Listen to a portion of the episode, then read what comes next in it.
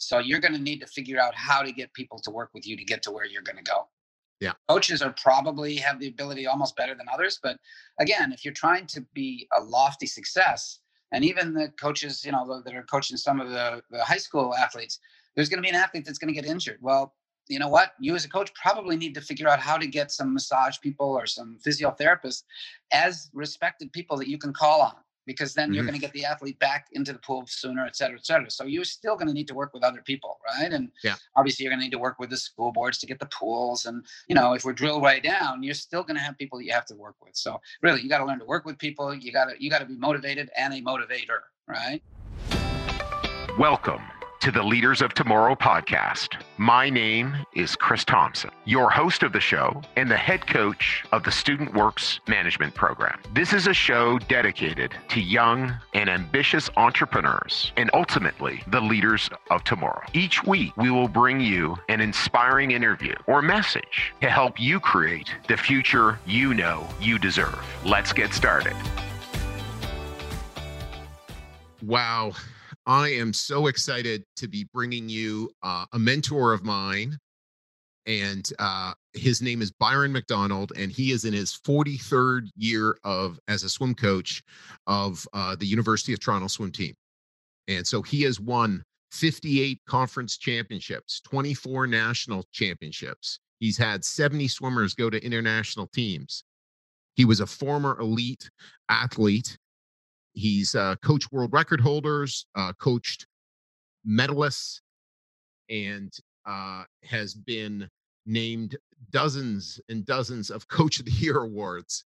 And we dug into all sorts of things. Yes, there was there's definitely a bunch of swimming talk here, and and the swimming talk was really linked to leadership, was really linked to um, coaching and how do we get the best out of our people? How do we create a great culture? Um, you know how do we deal with setbacks? So i know you're going to love this.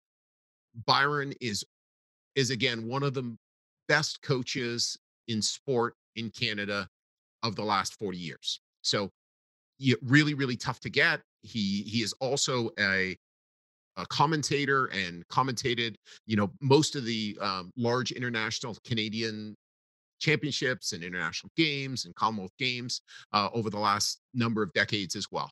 So uh, I know you're going to really love this podcast. And you know what I'm up to is finding amazing young leaders. So if you know of some, you know, you can direct them to my email, cthompson at studentworks.com. You can share our podcast. You can send them to our website at studentworks.com. Thanks so much. Bye bye. So Byron, thank you very much for joining us on the Leaders of Tomorrow podcast, and and uh, you know, so excited to have you. Good to be here, Chris. Thank you for inviting me.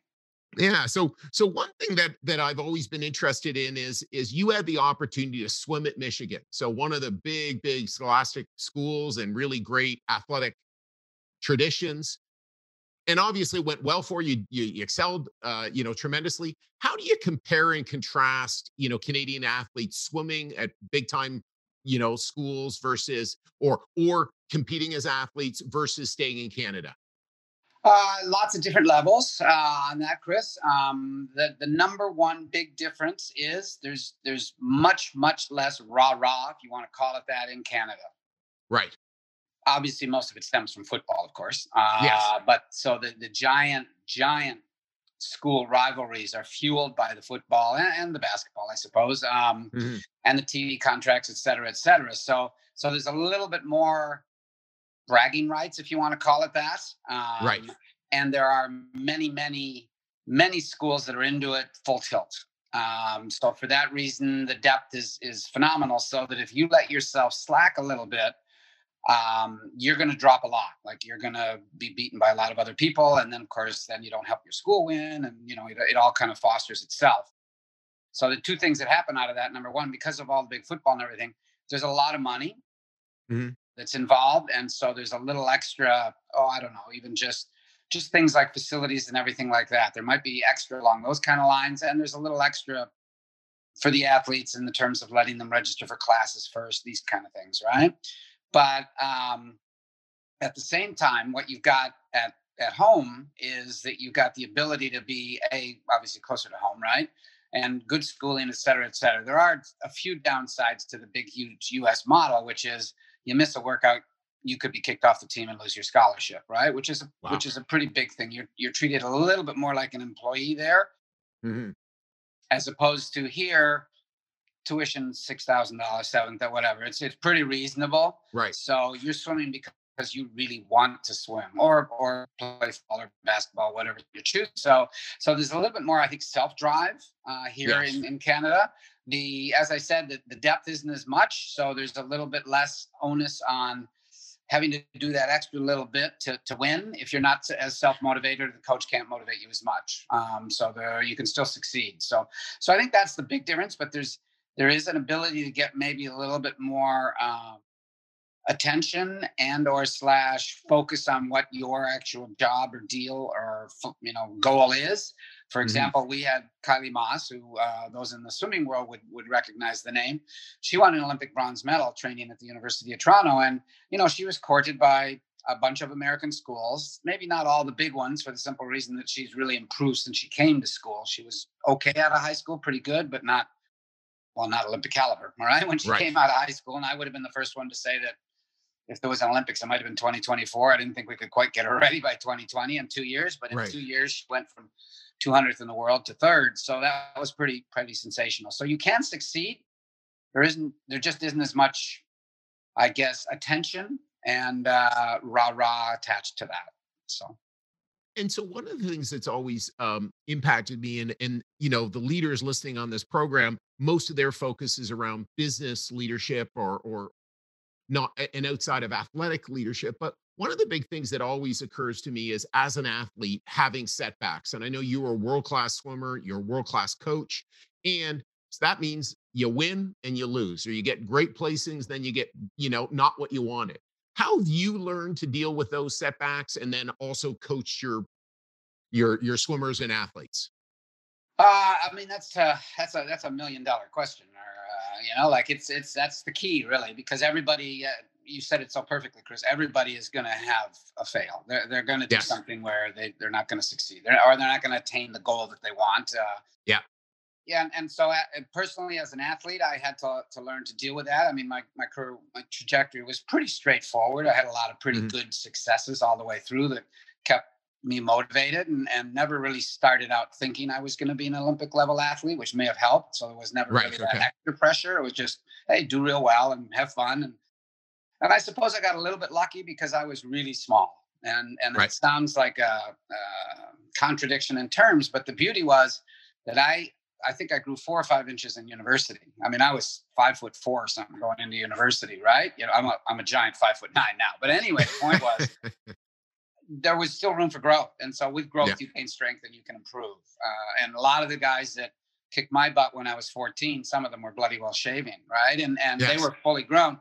And they kind of plateaued. And boy, when you hit a plateau, that's the tough part as an athlete, and it's the tough part as a coach to try to get somebody to get through that. And and you know, you pull out all your bag of tricks and what you need to do. So so basically my trajectory was pretty straightforward. But I had one major, major down downfall after you know going to the Olympics and winning gold medals at Commonwealth Games and all that. I decided to go for a few more years and try for the 76 Olympic team. Yeah. And I missed that one, right? And and I committed sort of the the major faux pas that an athlete shouldn't do. And I changed coaches Olympic year. And what happens is athletes have a tendency and and you know people in the workforce or whatever necessarily are looking for something more than what they have and yet what they have is probably what got them to where they are yeah. you know? And so now it was a conscious decision on my part and i knew there was a very very high probability that it would fail okay. but i just felt i'd been to the olympics before and eh, if it failed and i don't go fine but if it really worked if i had that 10% chance that it really worked then i might win a medal. So i so i went in with my eyes open and it failed like it was supposed to but right. but but but i didn't feel bad about it because i actually i went out on a limb i took a risk and went to a coach that basically trained me into the ground and and you know I, I, didn't recover in time for the Olympic trial. So, but I don't know if A athletes are willing to take that chance sometimes, and B if they do it without that in their mind and they just think, oh, this coach is the magic and it's going to work. It's a long process. Like you, you right. to, to get to know somebody to perform at the Olympic level, you need to be in that program for a few years usually. Yeah, and one thing that you pointed to as well, and is overtraining And so it would be interesting to sort of hear your reflection. And again, this is on all athletes because because you know, or athletic endeavors. It seems to me like there was a period when you swam and I swam where there there was this real overtraining, and now there's a lot more science involved about yeah. exactly how do we get people to perform and so maybe you could share share some of that with with our our leaders and and and again it goes also towards them working in their businesses they can't just go and work all the time because by yeah. the way that's also what i used to do in my business now it's like no i got to make sure i'm sleeping i got to make sure i'm you know preparing myself in the same way i, I do as an athlete yeah, you're going to get burnout in the in the workforce. You're going to get burnout as an athlete. It, it really is, is, is similar, and and and you do look and see what all the other the best in the field are doing. And unfortunately, you know, back in your day and in the '80s or whenever they, yeah, it was it was called train your train yourself into the ground. And, you know, and unfortunately, the best coaches were doing it, so they were having the best results. But they would have had the best results probably if they weren't doing that. You know what I'm saying? Yes. They were the best coaches, and they thought this was the answer, and so they were doing it. Well, then everybody else mimicked it. You know, I remember even going to, to my coach and saying, "Hey, I hear they're training doubles. They're going mornings. You know, it's six o'clock in the morning. Shouldn't we do that?" And he looked at me and he went, "You must be nuts." right? And, and, uh, I said, yeah, but you know, like we want to get better, right? And he said, okay, well, the yeah. pool's open, bring a friend, don't drown, right? He wasn't coming in, you know, so so there was, you know, at least I had the drive, right? But yeah, but yeah, they there was overtraining, and and of course now there is more science behind it. I think there's more science in in everything, you know. People in the workforce realize if you're going to flog somebody 100 hours a week, that's a pretty short term solution. Yeah. That's success. And and so now in swimming, we're realizing the same thing that you do a little bit shorter training, but you do it at a very, very high level, close to what you're trying to get when you're racing. Right. So there isn't a lot of wasted time, which is not a right term, but there isn't a lot of extra time put in. You're focused on the actual. If you want to go 50 seconds, then you better be going, you know, break that up into smaller chunks. Then basically, if you're going to go a 30 second race, you better go close to 30 seconds in workout. If you're going 40 seconds, what are you accomplishing? You're not training the cardiovascular system. You're not training the neurological system. You're not really training the right thing. So yeah, there's a lot more specificity now. Mm-hmm. But the major change over the last years, which really doesn't apply to the workforce so much, but um, the major change now is that athletes are competing into their late 20s. Yes. As opposed to, uh, you know, 20, 30 years ago, they were teenagers in early 20s. So that has a whole different set of implications for overtraining. They've got, there's a lot of money in the bank already. So you can call on that and be a little more specific. So uh, that's been a major change in, in our industry. Okay. Okay. And so, so um, you you obviously exited, you know, a, a really successful athletic career and pursued coaching. So, what had you interested in pursuing coaching? Why why has that been, uh, you know, a good call for you? Well, it, that's that's it was a great question. It's a great question for the simple reason that my coach that I had when I was at, at Michigan came up and visited. I think it was my first or second year coaching, and we all sat around and and they uh, kind of said to Gus, I said, Gus, so what do you think about Byron coaching? He goes, I'm not so sure he wants to coach. Right. And I looked at him and I went, oh my God, the guy knows me so well. Right. Because I wasn't, I never planned to coach. I have a business degree. That's what I went to school in. That's what I thought I was going to do. My dad worked with the biggest printing company in the US and, and, and I thought that's where I was going. Right. And I, but I love the sport so much that I thought, well, maybe I'll do a master's degree in, in recreation and, and, you know, take a few physiology courses, see what happens, see if I get excited by it. And I started to get excited about it and wasn't really sure what to do. And there was an opening at York University, just north of the city, mm-hmm. and uh, they took me. Shocking! I had I had no experience, and so uh, right. they, they took a gamble, and and then it worked. And then I and I came down to U of T, and I absolutely love working with the young people of this world, right? And the young people yeah. that I have on the team, and motivating and everything. And we can get into that a little bit more. But that's sort of what it was a question of the right place at the right time, and as a, as a I guess a follow up to your question earlier, the advantages of staying in Canada versus going away to the States sometimes is, you know, had I not been in Toronto and been able to talk to the people at the right place at the right time, I would not have gotten the job that I got. Right. You know, and and I find that a lot of the a lot of the students that we have that go away, they just lose contact with home and it's tough to then all of a sudden get yourself back in, tough to sometimes get into a master's degree. There's there's all those things that happen and I was in the right place at the right time. And it even, I was also in Toronto, so it allowed me to get into the broadcasting industry as well, right? And it's just being in the right place at the right time and setting the groundwork really allows you to get forward, which I think does apply to the workforce, general workforce. Right.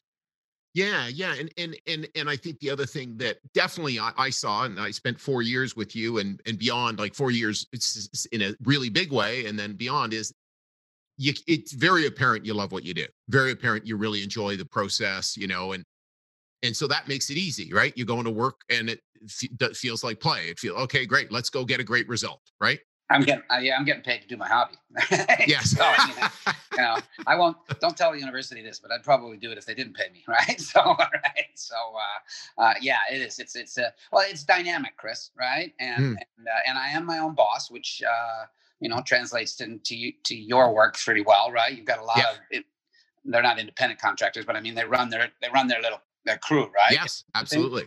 And and that's you know I'm sure I have an athletic director, and yes, I have to report, but you know what? I've got a lot of latitude to do what I need to do and what I feel is necessary to succeed and yeah. following obviously the rules and the regulations, et cetera. Of course. Yeah.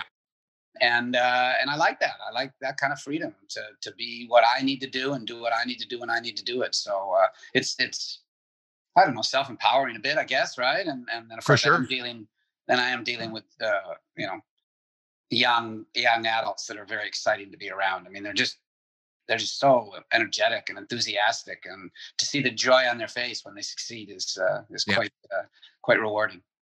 Yeah, no, I feel this. I feel the same way. And, and so, what about how do you deal with the needs of coaching a team? Because obviously you've done really well coaching teams but then also you know these high performance athletes where sometimes they're part of the team but sometimes hey they've got different goals. They're yeah. going to go compete in the olympics or they're going to go go compete internationally. How do how do you deal with those sometimes maybe conflicting needs? Yeah it can be a challenge but it's not always and what i mean by that chris is that that you know, when we set the team down, and you may remember this for just a few years ago when you were on the team, um, you know, it's goal 1A and 1B. All right. 1A right. is to do your individual best and, and what you're going to feel happy with your success. And 1B is that you're going to, that's going to help the team then succeed as well. So it isn't one right. and two, it's 1A and 1B so that they're really mm. almost identical goals so that they, they, they're constantly made aware if they're training on our team anyway, that they are part of the team. And yes, we mm. are going to try to do the things that you know we need to do to help you succeed as an individual butterfly swimmer breaststroke swimmer whatever it is.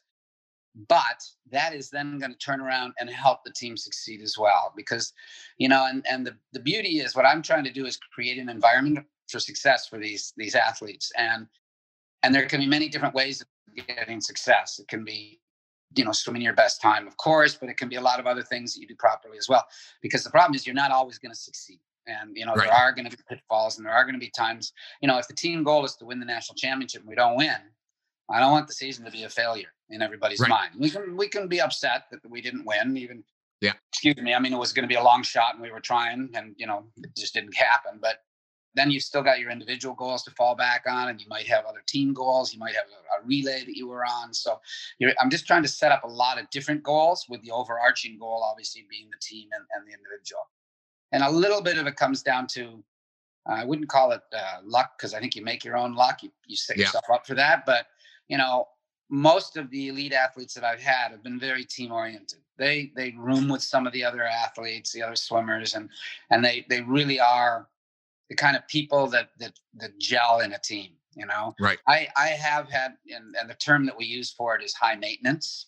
Yes, I have yeah. had one or two very high maintenance athletes, and the team was probably very secondary in their mind. Yeah. But we, I just, it just meant that I had to work even harder. In other words, if I'm working 100% to give everybody attention and this person needs a little bit more, well, then I'm not giving everybody else 90 and this person 100. I'm going to give 110. So I've got a little extra, but I'm still giving 100 to everybody else. So, and, and you do need to do that because as much as it, as that superstar, yeah, may take a little bit of extra attention, a little bit whatever we're in a sport where it's pretty cut and dry. There's not a lot mm-hmm. of subjectivity.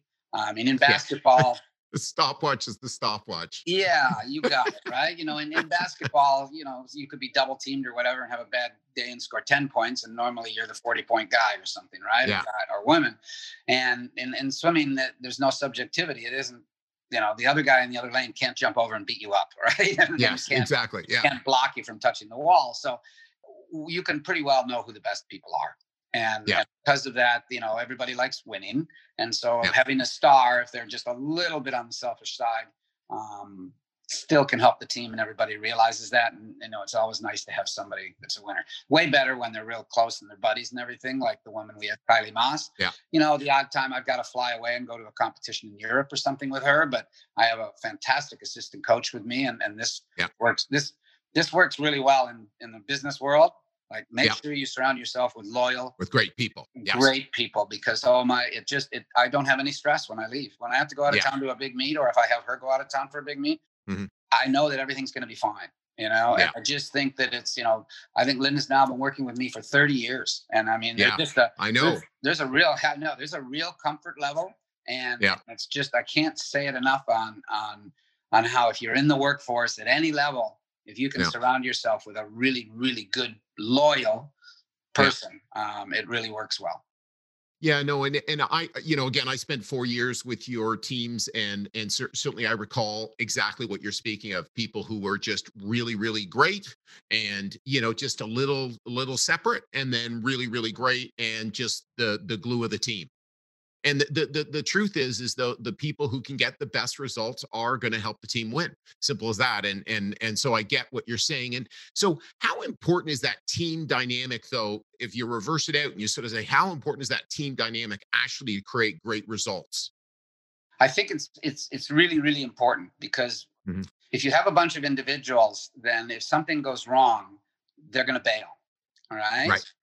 Where if if you if you've been able to instill a team culture and something goes wrong, they're going to try to figure out a way to get out of that hole and succeed so that they can help the team. Yeah. Right. Like in other words, if if Susan's having a bad competition, it might be like, well, I'm I'm I'm toast. I've missed my taper. I missed my preparation, whatever it is, and just sort of like wipe it out and that's it.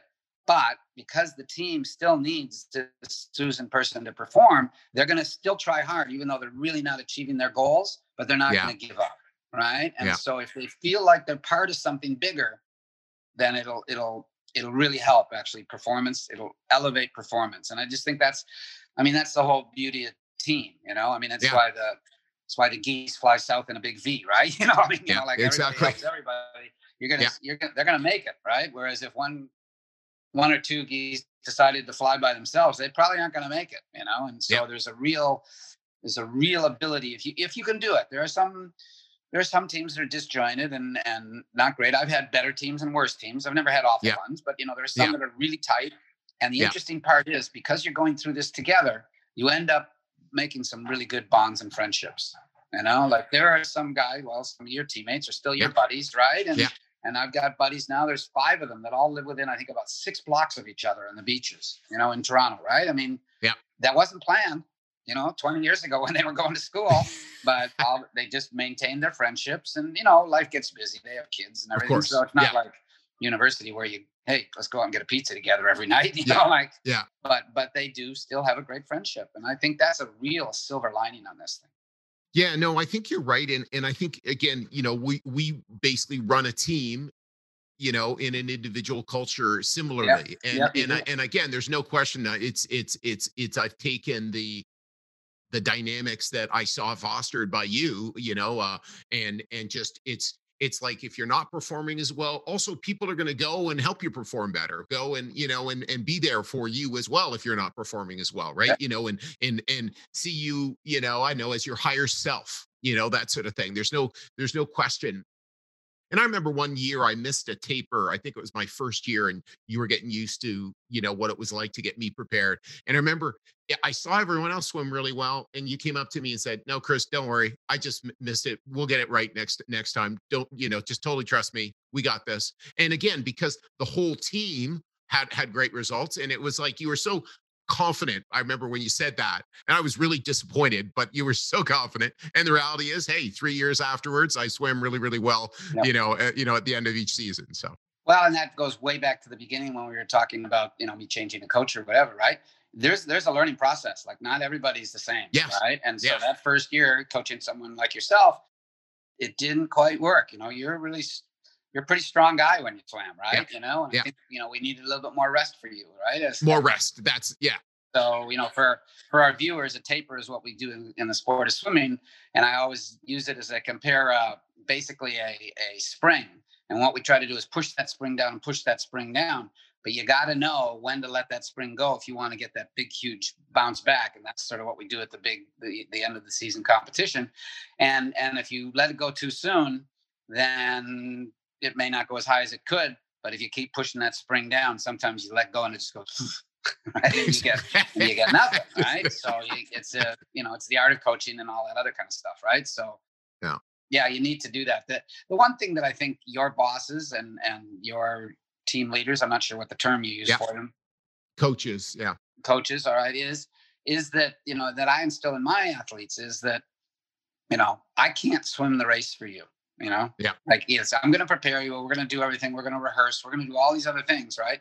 But it really is up to you right? Yeah. you know you're in charge you know and you're in charge of you and I, your guys are in charge of their team and they're and they're arguably in charge of themselves making sure it all works right? So for sure. you know so they have to want to do it and and if they're just doing it for for me they're not going to get as much out of it right? And if and if the, your employees are only doing it for you, meaning they're afraid of getting fired, right? I yeah, yeah. enjoy it either, right? You know, so totally. There's got to be a buy-in, and they've got to kind of feel they're a part of it. I think so. So when you think about the best athletes you've had, you've you've coached over 70 swimmers to international teams. What what sets those athletes apart? Oh, another million dollar question. I mean, before you as much as you know i don't like to say that this is the first part but but you know there is a certain level of talent god-given talent there's no question i mean there right. are tremendous amounts of kids with great talent that have gone nowhere all right so talent yeah, is certainly sure. not not the number one ingredient but it is a, a very important ingredient no question about it you can make some athletes into pretty good athletes world class possibly but if they've got the talent to start with then it's a little bit easier to get them to that high level, right? And once you can sort of have the great, you know, they need good um, coaching when they were young. So technique yeah. is a critical part. I just call that part of talent. Like you either have the ability to learn your technique and do it properly, or you don't. Right. And if so, you've been schooled and educated properly with your talent and how you approach things. Then after that, it really is confidence. It really mm-hmm. is confidence is a big, big part of it. And and when the athlete steps on the block to race, they have to feel confident in the work that they've done and they have mm-hmm. to feel confident in themselves that they've learned enough that they're going to be able to, to, to go forward. So, you know, I just went over to a big competition in Europe in the fall. It was very interesting. We had to be bubbled and everything because yeah. of COVID. I mean, it was a very unique situation, right? And a couple of the U of T swimmers went over with me. And Kylie is just so confident behind the blocks. Yeah. She doesn't she doesn't talk to anybody and say, I feel I'm going to win. You know, you never hear yeah. that from the best ones. Actually, you probably don't hear it that very often, right? Yeah. But they just watch them go to the block and you just see that confidence like they're going to take care of business. They're going to make yeah. this happen, right? And nine times out of 10, they do that. So I, I think confidence is a really, really big, uh, is a really big deal. And, and as a coach, you've got to figure out how to get them that confidence.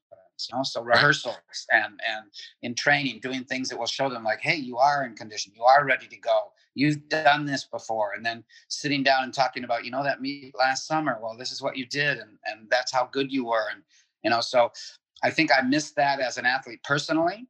Mm-hmm. yeah coaches that i had basically said get in there and go. You know and i was like you know there wasn't a lot of yeah. sports psych or anything going on back then right? You know and i and i think i needed a little bit of you know pop, pop pumping me up or whatever, right? For sure. Um, to make yeah. me believe in myself. And I think somebody was mentioning that he, he, watched the, I think it was one of the big tennis matches or whatever. I mean, you're talking the, you know, I don't know which, uh, I think it was uh, Serena Williams or one of them. I can't remember. One of the big superstars, right? On the men's and the women's side, actually, right? And they were able to mic, I think, the coach. And as they were walking into the stadium or whatever it was, all the coach was doing was saying, You're going to be great. You own this. You're going to be. And I'm going, really? She doesn't know that? yeah. like, she's the most successful tennis player in the history of the world, almost, right? Right. And her coach is giving her a pump up before she walks into the stadium. And and yeah. so, you know, my as, as everybody needs their their tires pumped a little bit, you know, and uh I mean, I the the adage that I do use though is that you do need to do that. You need to get people to believe in themselves. But if you pump up a tire too much, it bursts. For sure. so you, yes. you, can't, you can't, it can't be, in essence, bullshit. You know, there's got to be merit yes. behind it. There's got to be truth behind it, and you can't go to the well every day. You know, you got to use it when you need to do it. So yeah.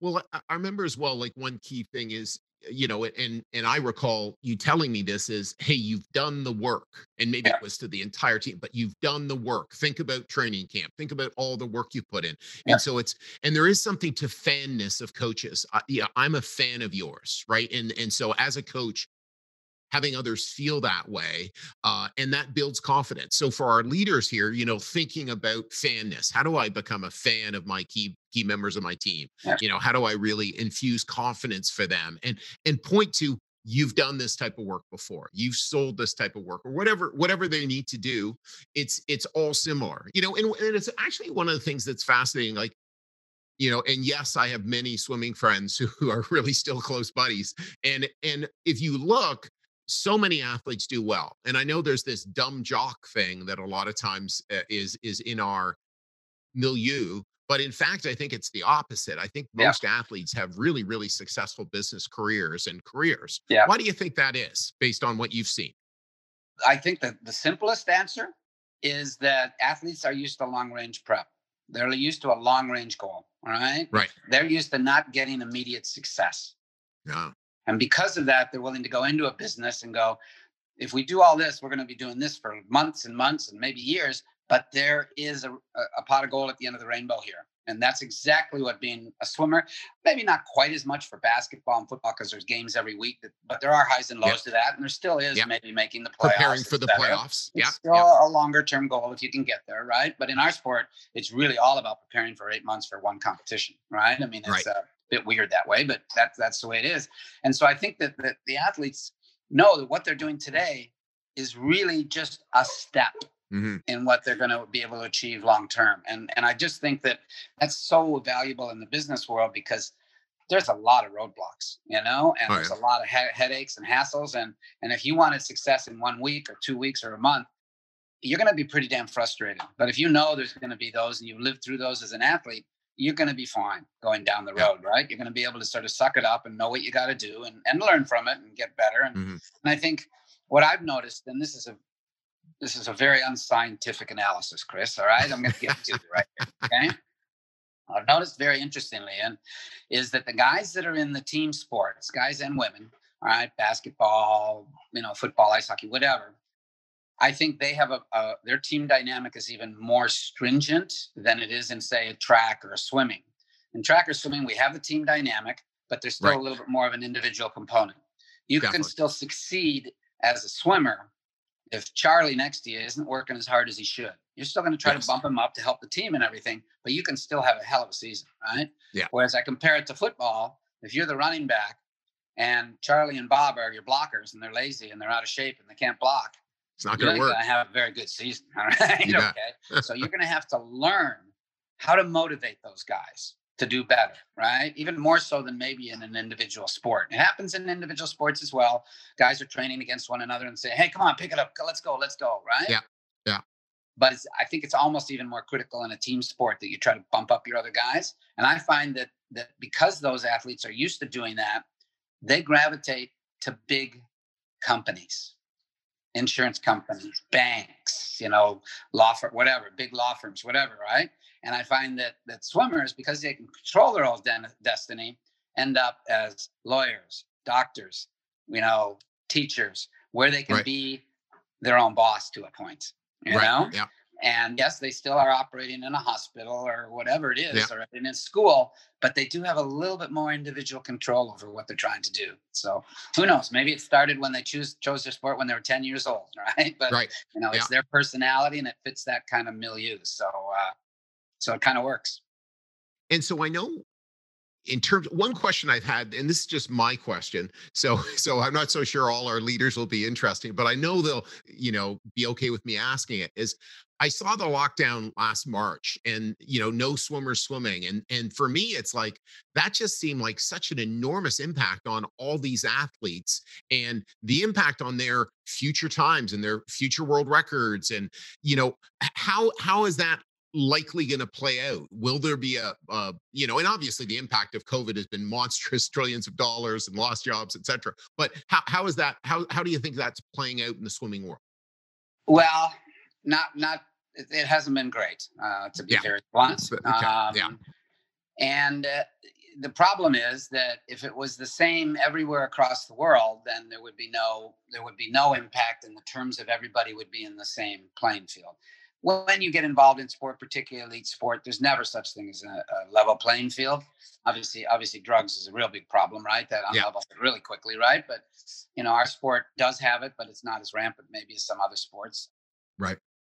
But the the the COVID, the problem with the, the the COVID pandemic was that Canada's response, and I would say Britain's probably, were two of the most stringent in terms of lockdowns and everything. Yeah, I mean, way back when, when it first started, Italy just, I mean, you couldn't even go out of your house, I don't think, without a note or the Yeah. police arrested you, right? But it lasted only a couple months, you know? We've been in and out of this thing now for 12 months. So I've, Right. I've you know, I've got an, an elite athlete and, and a bunch of the other elite athletes. I mean, they were out of the water for 14, 14 weeks. That's longer than any other elite athlete in the entire world. All right. Yeah. So will this play havoc? And it would have played havoc for sure if the Olympics would have been last summer.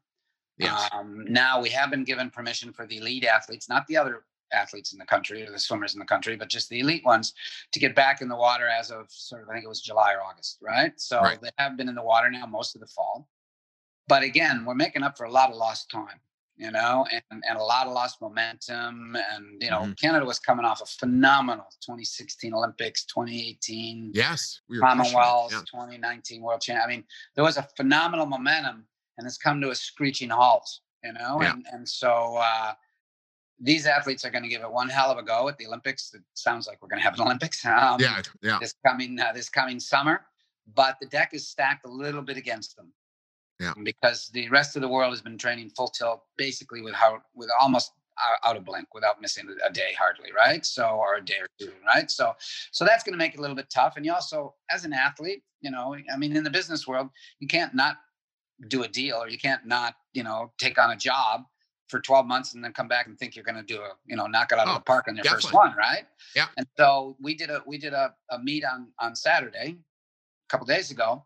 It was our first one in almost 12 months I mean, Wow. it was it was i'm stunned actually they did as well as they did to be honest Yeah. right so Yeah. you know teaching old dog new tricks i don't know you don't you don't have you, know, you learn to ride a bike you can always ride a bike i don't know right, Right. but um it was such a relief to be able to get in and do that that competition you know and so now we can start building on that so Building from it. yeah, and you, you know, you know, as as when you're when you're thrown roadblocks, you got to figure out how to how to get around it somehow, Yeah. right? And make it work. So Kylie's from Windsor, and uh, her parents have a pool in their backyard. Now it's Mhm. not an Olympic sized pool. It's it's Of ten course. meters, all right? Yeah. Okay, it's not your typical backyard little pool. Yeah. And I asked the family to fill it up in the end of March. You know, normally they fill it up on Victoria Long Weekend, right, for the summer. Yeah. And I said, please fill it up, heat it up, and we're gonna get Kylie in there every single day. You know, Awesome. and Okay. so we did that. I I commute to Windsor, all right, Oh God. every once in a while to try it, and we hook up a tether. I mean, this Yeah. is a little too specific for your viewers, but you know, we'd hook up a tether so that she would swim in one place, or she'd just make it harder, almost yeah. ten meters, and then she'd have to Yeah. come back, right? And and she'd go a half an hour to an hour, which is you know obviously less than normal, but it was better than nothing. Yeah. And, and you know, you get creative and you go, okay, what can we accomplish here? And her kick isn't quite as good as some of the other athletes in the world. She's better with the upper body strength in her arms.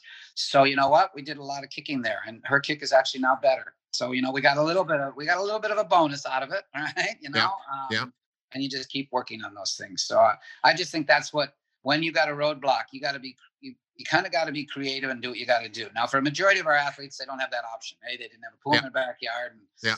and B, they may have had a job or something else, right? So they weren't going to do that. Yeah. But for some of them, the uh, Canada has another world champion. She's out of London, Ontario, and that she did the same thing. Right? They happen to have a little mini, mini pool in her backyard, and she just hooked up a tether and did some stuff. And then you do a you set up a whole bunch of dry land training in your garage. You know, you Yeah. Yeah. call Amazon and get a whole bunch of stuff delivered. Exactly. exactly. do what you got to do. And what what I think is insightful and also transferable is like you said, don't whine in the soup. It's okay. What are we going to do? What's the next action Yeah. step? Okay, everybody's got that, got it. It, it. And and again, there's all sorts of things in Canada we have better than in other places. So you know, let's we don't think of those that often. So let's just okay, what can we do?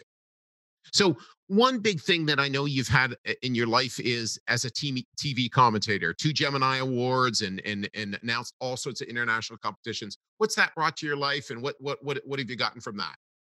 Well, the t- the, the TV media industry is is uh, it's it's like maybe maybe I don't know if it's like no other, but it's it's immediate and it's thrilling and and it's uh, phenomenally pressure packed and nerve wracking. Just because there are you make a mistake at work and a few people notice. Yeah. You make a mistake on TV and, and a million people notice or 10 million people, right? You know, and and so uh so but more importantly, I'm I you know, there you're striving for perfection. At least I am, and I think many people yeah. are striving for perfection in whatever they're doing, right? And you're not going to be perfect, but I mean, you're striving for a pretty high level. And so I I study inordinate numbers of hours um, before I get to the competition, so that I know the athletes so well that I and the and the and the viewers like you at home and everybody else, they don't just want to see the race go up and down. They want to know who that person is that's behind yeah. lane number two. And yeah. so I, I try like hell to find out enough stuff that I can that I can then say, and you know, Susan from Belarus, you know, uh, broke her leg when she was seven, and the doctor said she should learn to swim. You know, or just yeah. a little insight if I can. And then of course when the race is going on, say, look, anticipate over in lane six, this person likes to do this, and you know, yeah. watch them at the end of the race, and da da da da. Right. So, so I'm trying to get it to the viewers to sell my sport of swimming, so that they really enjoy the coverage and they're excited about it, and maybe they'll put their children into the sport, and it'll help grow the sport, and and they'll support the ones that we do have in the sport. Yeah. So I'm trying to sell the sport of swimming, and uh, there are phenomenally brilliant people at CBC that I work with, you know, the producers and all that. And, uh, you know, it's, it's, it's amazing. I mean, it really yeah. is an incredible, an incredible situation. And I, and I love doing it. So, uh, so yeah, so it's been, a, it's been a joy. I think I've done eight Olympics now and oodles of other competitions. So yeah, it's, it's uh, very cool. Well, my my my upfront and personal on that was 1986 Commonwealth Games. I was traveling through Europe and I went to Edinburgh and I paid for the cheapest seat and then came and sat with Byron.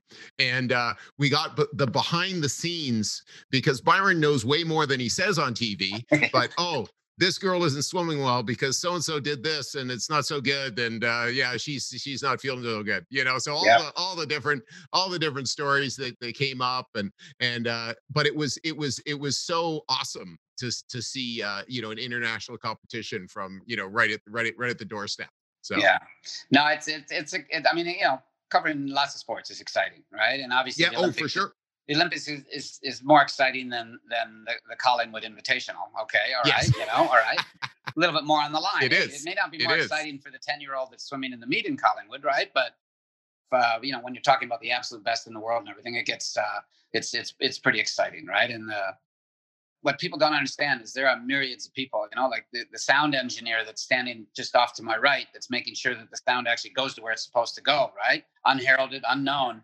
But yes. you know, there are a lot of very, very good people supporting you. And in, and in any endeavor in your business and many businesses, it ain't just one guy, you know, yeah. like there's no. a bunch of people that are supporting you to to make you better. And and you always hear stories about the prima donna announcers that, you know, yeah. look down and spit on all the people around him right? And i'm and i'm sure there are some of those and i've seen the odd one but not very many but yeah. you know the people that i work with at cbc everybody up and down the the, the groups um, were very supportive of each other and and appreciative of the great work that everybody's putting into it. And and it's one of those things because it's so special chris that you know what? You're working a 20 hour day yeah. Because it's so intense, you know, because yes. it's only a, it's a 17 day Olympics and then it's over for four years. Well, I guess yeah.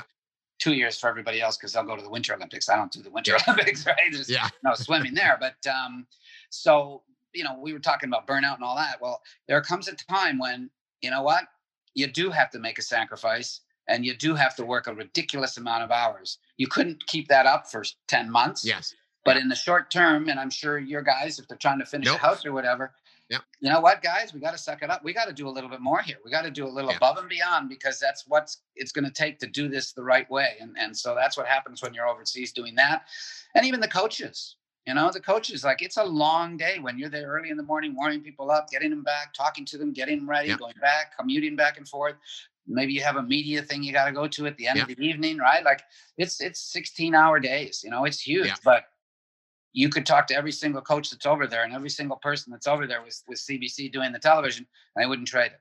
You know, mm-hmm. it's pretty pretty special, right? Now, it does, does, it does it translate into your day to day work at home?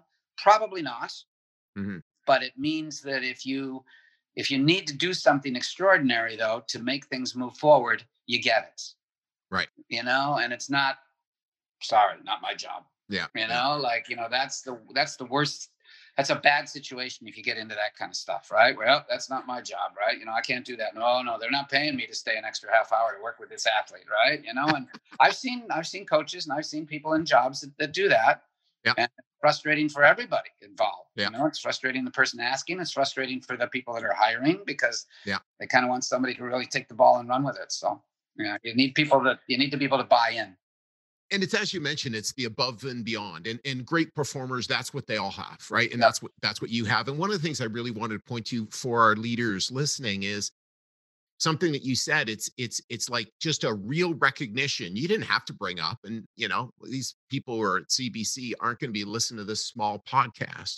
You are just all about the team because and but and you are because they deserve it but so many people aren't because they're in their head and and that that actually it's the entire team that makes everything work right it's just you know yeah. you, we've got a mic right now so it, people could be looking at us but no no no we know it's all these people who make everything work so well right absolutely yeah you you yeah i mean nobody's an island sounds too simplistic to say that, but but but yeah, yeah but, it, but it's, it's just it's, a recognition, and it's a, and yeah. it's and it's and it's bringing out. So thank you, and and so if someone wanted to do what you do, and what I mean by that is be a real kick ass leader in the world, what key habits would they want to s- steal from you?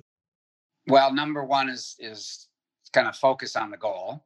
Um, you got to you got to you know it's the old adage that if you if if you don't know where you're going, you're not going to know when you get there, right? Right. So yeah. uh, you got to, you know, I'm paraphrasing it, but um, yeah, no, you know, so sure. you gotta you kind of got to know what what you're trying to get it get accomplished, right? And and then I think the other I mean, you got to have a, you do have to have a great work ethic. I mean, you yes. know, lazy, lazy people don't succeed.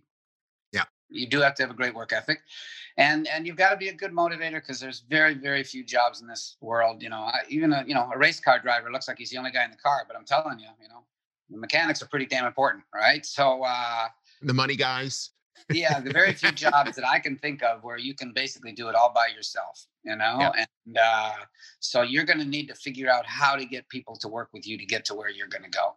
Yeah. Coaches are probably have the ability almost better than others. But again, if you're trying to be a lofty success, and even the coaches, you know, that are coaching some of the, the high school athletes, there's going to be an athlete that's going to get injured. Well, you know what you as a coach probably need to figure out how to get some massage people or some physiotherapists as respected people that you can call on because then mm-hmm. you're going to get the athlete back into the pool sooner et cetera et cetera. So you're still going to need to work with other people right? And yeah. obviously you're going to need to work with the school boards to get the pools and you know if we're drilled way down you're still going to have people that you have to work with. So really you got to learn to work with people. You got to you got to be motivated and a motivator right? So absolutely. And what you know and again just to speak you know one of the things as well as you know to for me byron again and having known you you know four years you know workout after workout meet after meet after meet you just show up every day you were always on time you just you know high level integrity high level of of purpose and and and again for our leaders that's what you want your team feeling your team members i was again i was a i was a player on uh, or, or swimmer on on byron's teams and i saw byron showing up every day. That's as as you, uh, you know, the the coach yeah. of your team. You want people going, oh yeah, David's going to be there, Samantha's going to be there. You know, tuned up, ready to go. You know, leading the way. Well, and that's an yeah, that it's an interesting point. I mean, maybe you know that may be a little bit of you know upbringing where you know you committed to something. You're committed to something. I mean, you know, yeah. I'm into this. What lock, stock, and barrel. If I I feel if I'm not there, how can I ask them to be there? You know, sure. like yep. you know, this is my job. I'm getting paid to do this. You know, they I should be there, and I mean, I want to be there, right? And you know, and, and it's like you know, talking with assistant coach, my assistant coach Linda, right? She said her worst night's sleep every week is usually Sunday night because you know we don't have training on Sunday, so we get to sleep in. And she's afraid that starting the week off again with morning workout at 6:30 that she's going to oversleep her alarm and miss the workout. I mean, she literally doesn't sleep all well all night because she's so afraid she's going to miss a workout. I mean, yeah. we have 10 workouts a week times 30 weeks, 304, whatever, 400 workouts. You miss one workout, it probably wouldn't matter, right? And yet we feel both so responsible that we need to be there. And so your Yeah. statement of, you know, when you walk on the pool deck as an athlete, the coach better be there. And they, Yeah. you know, the coach, the, the athletes better be able to respond to that coach and realize the coach has our back. He's here every day. He knows what he's doing. And obviously, one of the other things that's really good is if you can find some success, Yeah. right? Because if you got some success, then the athletes are going to trust what you're saying a little bit more. You know, like if For sure. you know, if if you're a businessman and you had three companies go bankrupt, the employees might be a little bit worried, right? You know, but if you if you've knocked it out of the park a few times, then you Yeah. know, hey, you know, this guy might have something, right? And you know, I'm going to Yeah. follow this woman because she's had some success where she's been. So, you know, and I think that was small stages of success. When I first started coaching, I took a team that was I'd say they're probably the worst team in the entire country, right? And up at York University, they were a new team. And I said, okay, well, we're not winning anything much here, but we got to figure out what we can do to succeed, you know? And uh, one of them was going into a dual meet against Western Ontario, putting our swimmers where we could do a little bit better and doing something that was quite outlandish at the time, having a, an athlete go two races back to back. But I mean, it was our best athlete, and that was the only way we were going to win. And we beat them by one point. It was a gigantic step forward for the program. You know, our Mhm. program wasn't the big one at the end of the year because we Yeah. weren't going to beat the big players from U of T or UBC or something. But the fact that we won an in-season competition was like, hey, and the athletes immediately they're on side now, right? This coach Awesome. does know what he's doing. We had a bit of success. We've tasted it. Now let's move forward, right? And Yeah. and then maybe you attract better people, better employees. Yeah. In my case, it was attract better swimmers, and Yes. uh, and then it boom, boom. All of a sudden, then the next year we went through the roof. We finished third in the country, right? Which was not bad from 30th two years earlier. So so that's a huge step. Yeah. And then I jumped. Then I jumped from there to U of T because U of T was just had so much going for it. right? So exactly, I had- exactly, I had to make I had to make the jump. I make a, I tell a funny story that when I grew up, my big rival high school was a red and white colored school, right? From uh, it was called Deerfield, and I was at a school colors were blue. And then Right. I went to university in Michigan, and it was blue. And of course, the team they all hate at Michigan is Ohio State, which is red. And then I came up here for my first job, and I was at York University. The colors are red. And they said, "Why did you move to Toronto?" And I said, "Well, because they're blue, man. Blue's my color, right?" So, I just couldn't coach a team that was red. So anyway, tongue in cheek, but uh, yeah, it was a great move. It's the best thing I ever did. But but Chris, here's a very interesting part, very interesting side story is that I loved my team at York. Right. Right. And I think there has to be a bit of a, a buy-in by a leader that they're not doing this just for the money. They're not doing this just for accolades. You know, um, you know, I've been voted coach of the year. Da, da, da. I've, I've actually lost track. I don't, I don't do it Yes. for those accolades, right? I do it No, because I yeah. really enjoy it. And so I really love that team. Part of it maybe because it's my first team, but Yeah. but I love that team. And I was offered the job instead of you know it being mass opened for for everybody. It was basically I was headhunted for that job right. at the University of Toronto, and I actually turned it down the first time Oh, it was wow. offered to me because I just I was so enamored and and just was so keen on on, on what we were building at York University. And Yeah. uh, so then after my second year, I was offered the job again, and and I I basically called my old coach and said, you know, what what's the plan? You know, what what do you think here, What do you right? think? Yeah. And he says, he says, what you basically got to do is is you're almost so attached to it right now, you can't see the forest for the trees, and you Yeah. got to see so what down the road, what is going to allow you to grow your career and possibly have better alternatives and options and everything. And of course, the university had a, an Olympic sized pool, whereas the former university did not. Um, it didn't have an engineering faculty. University of Toronto did.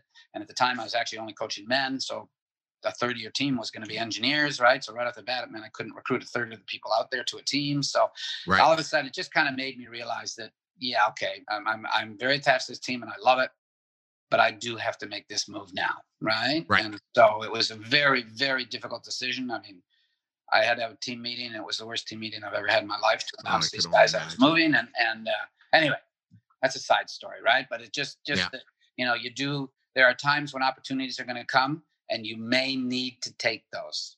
Yeah. If if it's a step in in your career, right? But but Yeah. at the same time, I was fully vested in a crappy program, right? Yeah. That and that you turned around. I turned it Yeah. around. That's right. There was no guarantee we were going to do that, by the way. No. 'Cause When I walked on the pool deck and did the first workout, I went, "Oh my God, what am I? What do we got here?" Right. So, um, but anyway, you know, it, it, it was fun doing it, and I think if Yeah. you look at it as fun, you know, I mean, Yeah. maybe not near the end of your career, it wouldn't be as much fun if you had to do that, but certainly starting out, got to start somewhere, man. No kidding. No kidding. And so final final question, uh, Byron. When you think of a leader of tomorrow, what comes to mind? I like to say dynamic. Okay. All right. There aren't a lot of leaders that are wallflowers.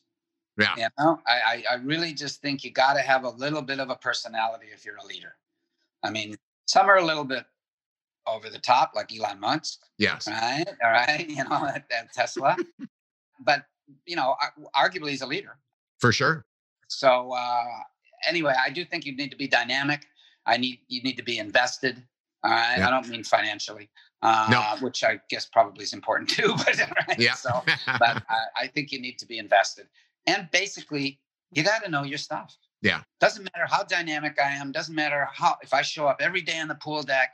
If I'm telling these kids to do stuff, they're looking at me going, "He don't know what the hell he's talking about." Yeah. Right. You better have your. You better have, know your business. You better know it inside and out because Yeah. your employees are going to see right through that and go, "This guy's just wasting our time." You know. Yeah. So you Yeah. need to know your stuff. Well, it's it's it's it's funny, Byron, because I, I remember you you you know you speak about dual meet strategies and and provincial strategies to win and things like that. And I remember, you know, again, just watching, not you know, and and and I shouldn't say more than likely I would have asked you too. What were you thinking? What were you doing here? And I was just it it, it was seeing. Oh, what a great plan. Okay, we, Yeah. we put so and so to swim here, and then we could win this one here, and and we did this here, and it's and it coaching strategies like that make all the difference and then give confidence to your team because Yeah. it's like oh we're th- we're best use, utilizing our talent and and so so for our leaders listening those types of decisions are really really important as leaders Yeah, be a be a, a student of the sport. I be a student of Yes. business. Be, understand the nuances and what is going to work. So I'm going to share with your viewers a very interesting little story about you, Chris. Mhm. Okay, all right. We Okay. had a, we had a we had a dual meet against the University of Minnesota. I think you probably remember this, but and uh, for our viewers, the Americans swim in a 25 yard pool, and we in Canada swim in a 25 meter pool. So their entire life, these guys have been swimming 200 yards, which was the race that Chris specialized in and 200 yards is only about 180 meters. Right. And so their entire life, they've been going 180 meters and stopping. Right.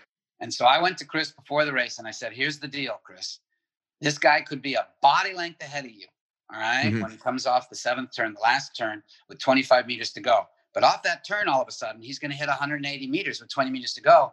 And his body is going to seize up. yeah Like, there's a real chance that he's going to have a problem.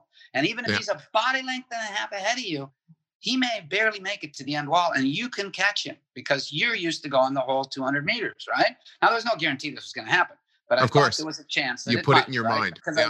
I, and, and I've seen it.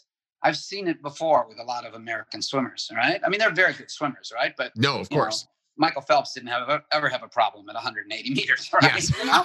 but but there are a lot of others that don't swim year round, yada yada, right? Anyway, so so sure enough, you know, and this was the 200 freestyle is usually the third third meet of a of a of a dual meet, right? So it's near the front of the meet, so it's not going to necessarily be the outcome at the end, but it's an important race nonetheless, right? And I still remember vividly, right? The Minnesota guy was in lane three, you were in lane two. All right. And I watched him come off the last turn and he was way ahead of you. Right. yeah Right? but you put your head down and you just went and went and went. And the guy did start tightening up and having a bit of problems. And sure enough, at the wall, you out touched him by two tenths of a second. Right. it was fantastic. It was amazing. Right. And and I liked it because of course it played out. exactly But but the, but the big point was the, the subtle thing to this whole thing is that that meant one more point for you and one less point for him. exactly And we won the meet by one point. oh wow So bingo bango, right? You know, like, exactly and I guess the the the story in that within that story is that little things can actually make a big difference. yes Okay. absolutely And that was a little thing, but it was also knowledge that this could happen, right? Yeah. I, I did the same thing to a, a girl at the uh, Pan Pacs once, right? Telling her last 10 meters, this American's gonna die, right? gonna So- die yeah and it's also there's no question as well it's it's being a fan of your your swimmer your your athlete or your team member and and having confidence in them. Hey this can happen. This can win. This can make a difference yes, right? And preparing yes. people right? It's preparing people for the future. Yeah. So because there's a real good chance like you know you know for for people uh, who haven't been to many swim meets well if you're a body length out on somebody there's a real good chance you're going to check out. How how the heck you know yeah I never would have caught somebody a body length out in with one length out of eight to, to, to you know in, in, in my past. Yeah, yeah, that just wouldn't have happened. So so so that that would have been an unusual thing and and great preparation. Yeah, no, it worked out really well that way, and that's and and I think that's what what you're trying to say here, right? Is that you get it's back to the old. You've got to have the knowledge, and you got to have it, mm-hmm. but you got to you know. Some coaches might just sort of say, "Go up there and race." Yes. You know what I mean? Right. Yeah. You know, you got ex people. It's hard to talk to everybody, hard to know everybody, hard to know what you know, right? Hard to know yeah, exactly. what's gonna what's gonna what's gonna get Chris a little bit more out of Chris in this race. What's gonna get a little bit more out of Sally in her race, you know? And exactly. And so you gotta be invested in your people to motivate them. You know, you can't motivate them if you don't really care. Right? Care, yes. yeah. yeah. Right? You know, it's you pretty easy just to say, you know, here's the brush, go out and do the building, right? I mean, you know, but I mean, is that are there are you really going to get what you want out of that? I don't think, right? You know, uh, and I'm I could have I recruit enough good athletes, and we've had enough good successes over the years that a bunch of people do come to the university that I could probably be way less that invested, yeah, and we'd still do pretty well.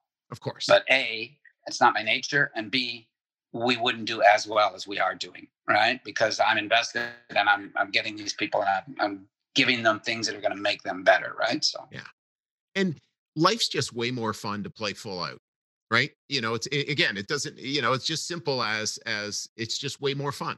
I know, yeah. You, you know, it's like there's a sign in the Boston Celtics uh, dressing room. It says, "The game is scheduled. We have to play. We might as well win."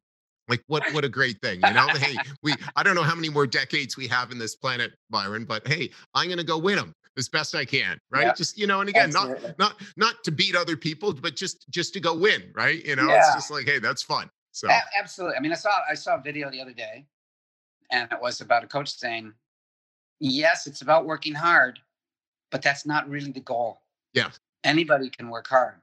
You got to compete all right and and you know are you competing when you're working hard? Are you trying to get better and better? Are you pushing yourself? Or are you just lifting the weight because you're supposed to lift the weight and work hard right? And and so i mean you know in the in the business world you're competing against a lot of other companies so you're not just doing this you're just you're trying to get better you know? And yeah. so you know a lot of it's you know it's all about competition really right when it comes down to it. For sure for sure well, Byron, I, I so appreciate. I knew we'd have just an awesome conversation. I just so appreciate you. Uh, yet again, you're a mentor of mine. Uh, continued success, and uh, uh, look, look looking forward. Uh, hopefully, we'll have an alumni event soon. Uh, yeah. but, well, as the viewers may not know, we have a big, huge dinner every four years, right, to celebrate, and everybody comes back for it. And of course, it was supposed to be last fall, and we had to cancel it. And I've now had to cancel it this fall. Well, I've had to cancel it for this fall, right? So we're going to have it in the fall of 2022. So any uh, for, former teammates along with yourself, we'll see you in the fall of 2022. So, uh, but again, you know Fantastic. what, Chris, that's a little bit of part of of also uh, engendering full support down the road, right? Like you know, yeah. you're looking forward to coming to a reunion, you know. And that's you know like you know may not have reunions at work and all that all the time, right? It yeah. might be a little bit different scenario, but it's again it's part of building up uh, buy-in by everybody, right? That hey, there's it a is. little bit more to this than just showing up and putting in my laps in the pool. All right, there's a bigger family here. There's a bigger group here. There's a bigger uh, membership here, and there's a bigger reasoning behind what I'm doing. You know. So uh, anyway, it all pays off, I think. So. Hey, good, uh, good, good to chat with you, Chris. You are a great member on the team, a good team guy. No wonder you're in a, a team environment with your yeah, exactly. very successful business. All right, kudos on that. So, uh, and uh, good, uh, Good job. Thanks very much. I bet you. Okay, thank you. You have an awesome day. Cheers, my thank friend. You. Bye bye. All right. Hey, leaders, I hope you enjoyed this episode. By now, you are aware that we work with ambitious students every single year to not only help them run their first successful business, but to further their development as a leader and give them an unfair advantage in the future over their counterparts. It's why starting now and only for the next few weeks, we'll be on campuses across Ontario, Quebec, and the East Coast interviewing students who think they have what it takes to start their first business and get started down their path of entrepreneurship. If you think you have what it takes or know someone who might be interested, visit leaderspodcast.ca slash apply and start your application process today. Once again, it's leaderspodcast.ca slash apply, and I can't wait to see you on the other side.